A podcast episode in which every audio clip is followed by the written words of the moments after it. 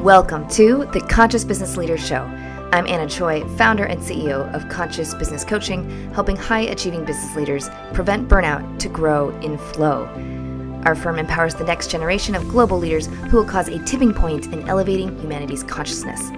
Join us for the end of the show where we'll reveal how you can be our next guest on one of the fastest growing business inspiration podcasts on the planet in 15 to 20 minutes. Ready? Let's go.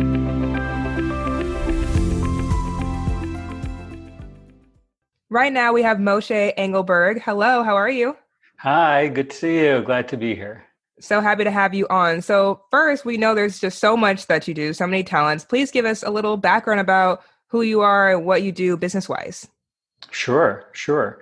Well, about almost 30 years ago, I started consulting from Code Research Works, helped companies large and small to figure out why they're in business Okay. and what products to develop, how to innovate, what their value proposition is, how to stand out in competitive market, all that stuff. And uh, gradually, I saw over time that there are some missing pieces, like Okay. like love, which isn't a word used in business very much. And that Mhm. led me on this other track where I wrote a book that came out just last year uh, called the Amare Wave: Uplifting Business by Putting Love to Work. And my my current focus is helping conscious business leaders figure out how to be their best, how to know their best, how to see it, Okay. and be it. Okay, perfect. So then that goes right into my next question, of course, is what does being a conscious business leader mean to you? Well, it starts with awareness, and it, mm-hmm. it requires people to to be able to tune into what's true for them, who they are, even if they don't like it necessarily. And we mm-hmm. all have parts of ourselves Of we may not particularly like and want to change, and and to be honest about how they move forward in life.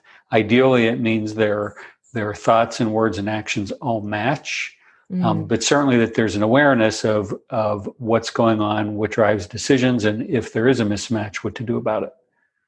Okay. And so within that process, and as far as you said, as business and what you think being a conscious business leader is, what have been the biggest challenges then to for where you've gone today now and also helping others to kind of realize, like you said, their real authentic selves?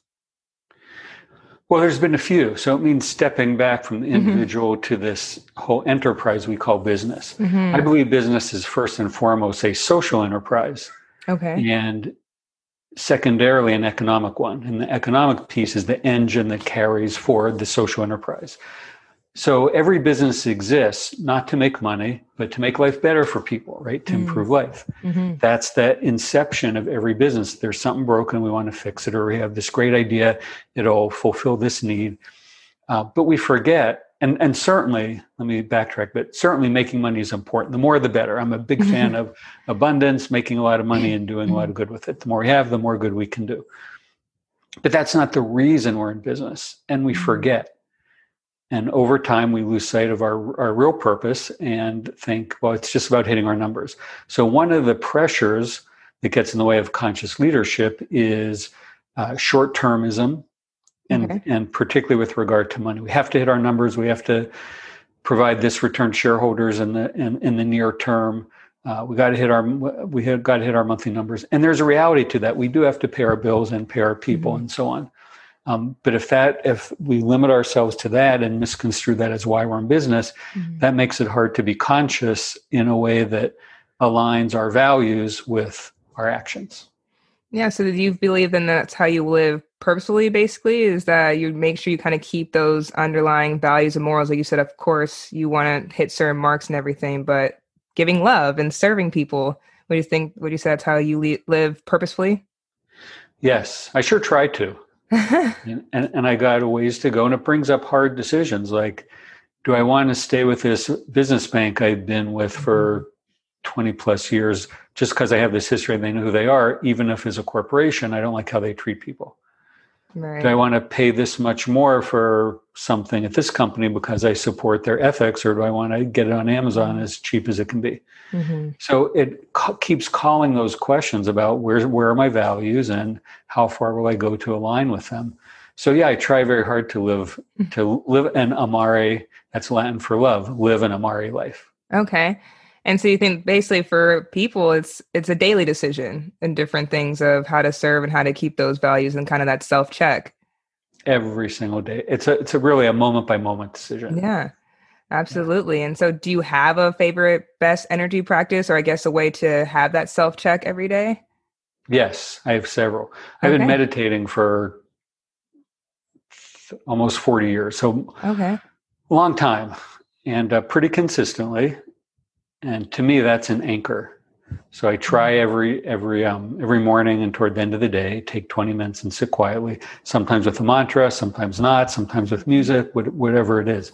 But it's taking that time, and uh, to me, that's that's a really powerful practice. Another one is breath.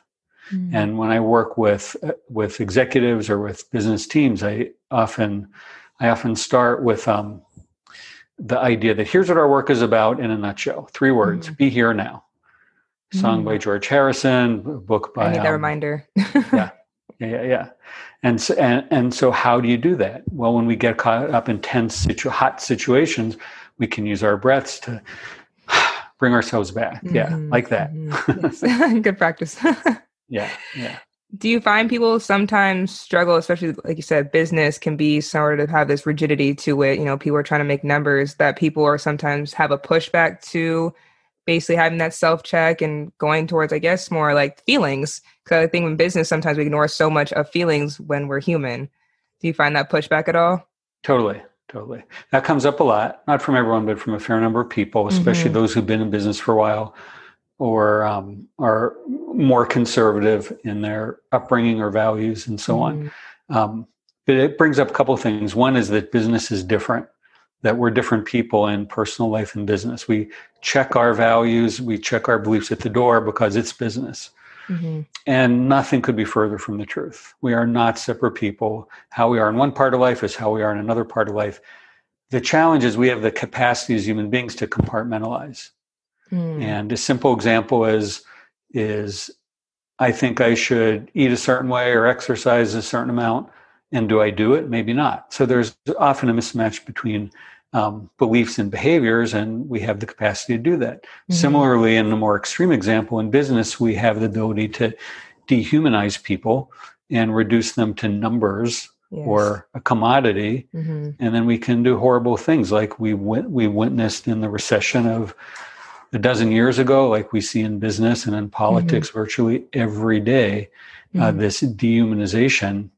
And it's something, again, as humans, we have the capacity for, but we also have the capacity to be heart centered and come from love and ask the question. And to me, this is the guiding question what would love do? Mm. And so that can, that can be a, a mechanism to internally for people to overcome the resistance. But the, the other thing is, um, I guess the whole notion you're bringing up that well, feelings and business, come on, squishy, does that really belong? Yeah, is that feelings are simply data. Okay. Most businesses love data and they rely on data. Mm-hmm. Feelings are just another form of data, mm. and if we ignore them, we're throwing out a great deal of information that can help us be better in business.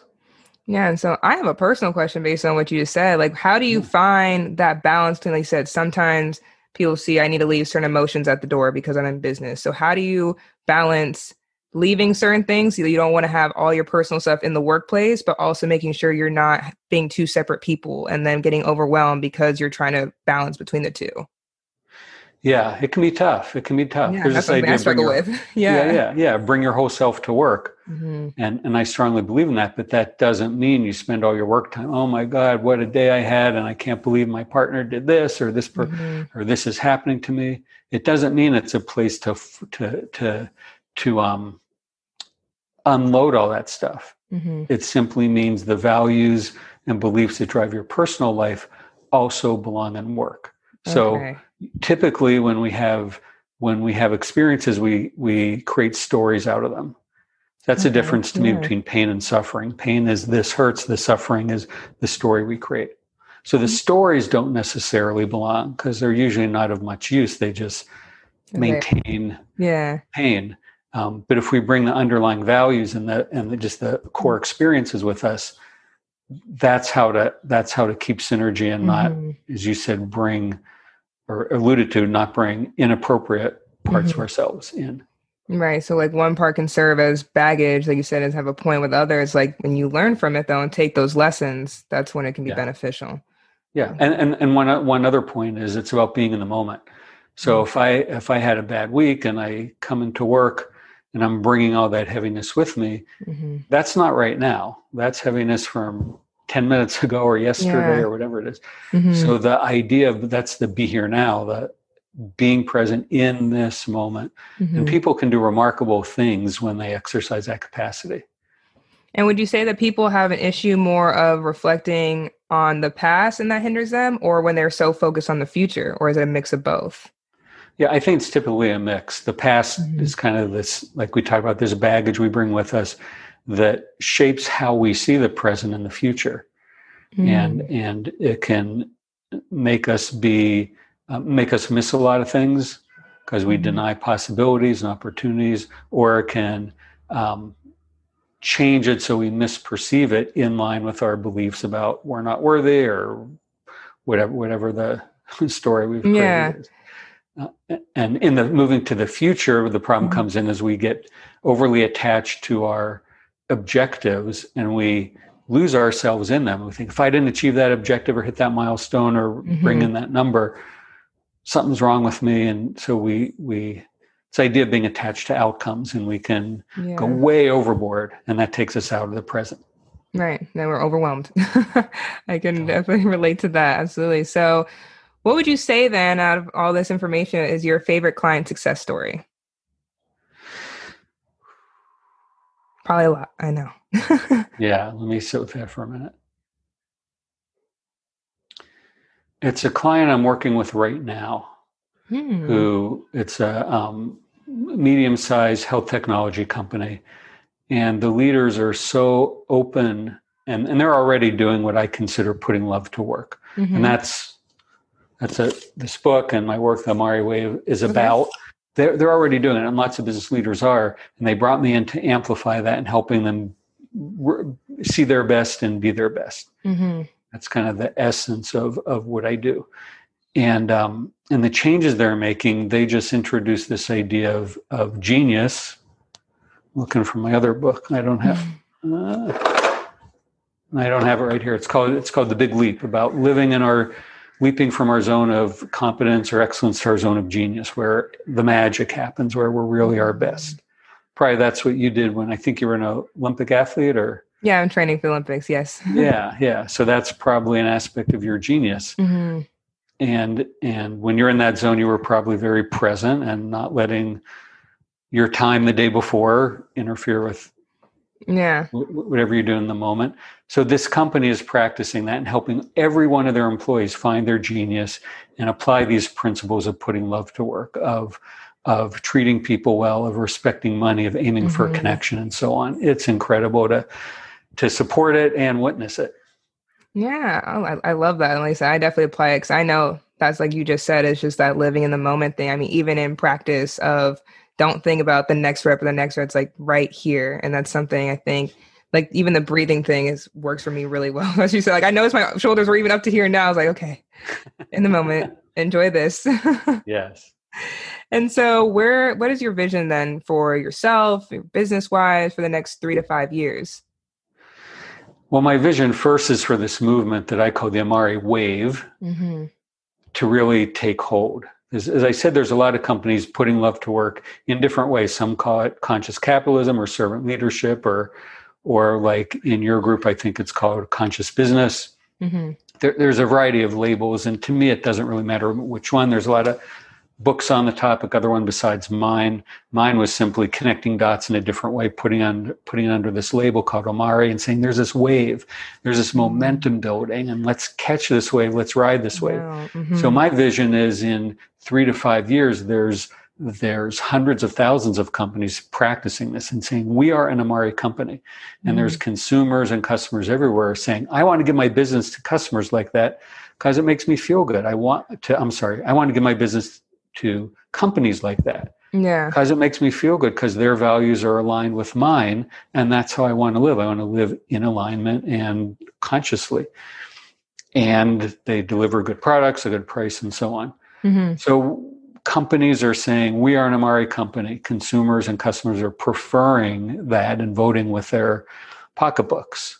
And yeah. it becomes just the way of business, the new necessity in business, that to be an Amare love based company and doing better, making more money as a result. And so, simple question. I don't know if I just might not know the answer. As far as what is where does the word Amare come from? Amare is a Latin word okay. that essentially means love. Um, okay. Um, and there's similar meanings in Spanish and Italian. Mm-hmm. Yeah, it comes from the Latin. And okay. the reason we used it, first the book was called, what was it called? Um, making making customer love, then making business love, a little bit mm-hmm. provocative. And then um, a colleague of mine suggested let's use the let's use the word amare because it doesn't have the same baggage as the word love does. Um, but when people object and some executives say, "Yeah, love, I don't, I don't, I don't think love belongs in my business," and I say, um, "Any sports teams you love? Any mm. restaurants? Yeah, I love the the Golden State Warriors. I love the I love In-N-Out Burger, whatever, whatever it is. So yeah. everyone loves some business. And then I say, well, don't you want your customers to say that about you? I say, well, I guess I do. Mm, yeah. Yeah. that as well. So you talked about the book. What can we also expect from the newsletter that you have as well? Yeah, appreciate your bringing that up. It's gotcha. a newsletter called Amare Wave Wednesday, and people mm-hmm. can sign up for it on my website, which is under my name, Moshe Engelberg, which we can spell later, dot .com. and um, the idea is to take one day a week to do one thing to consciously put love to work. It can be a very small mm. thing. What you say to a fellow employee, what decision you make about uh, spending money, a new policy, whatever it is. So each week I have a specific topic like abundance or integrity or money, whatever it is, and give ways people can do that. And the idea came from just about a year ago, thinking about, well, we have Black Friday, we have Cyber Monday, we have all these days that are essentially yeah. about spending. Mm-hmm. Why don't we have a day, a day, not just once a year, but every week, where we'll take a minute to make our business more conscious and more loving? Yeah, and serving others, spending in a yes. different way. Yeah, yes. absolutely. So I'm learning quickly. So, besides the website, is there anywhere else for people to get more information or to contact you at all? Yeah, people can contact me directly. Mm-hmm. So I'll spell my name here. So the website's Moshe Engelberg, M O S H E E N G E L B E R G dot mm-hmm. com. And my email is Moshe at M O S H E at MosheEngelberg.com. And if people want to talk about this, if they want to put some of this to work, I do a complimentary session, a consulting session initially. And I really am available to support people who want to do this. So yeah, reach out to me. Email is the best way. You can find me on LinkedIn as well, Instagram, where else? Twitter, usual places, and uh, and I'll get back to you. Perfect, amazing. Well, Moshe Engelberg, thank you so much for coming on here and sharing all that lovely information. We really appreciate it. Good to be with you. Thanks for the opportunity.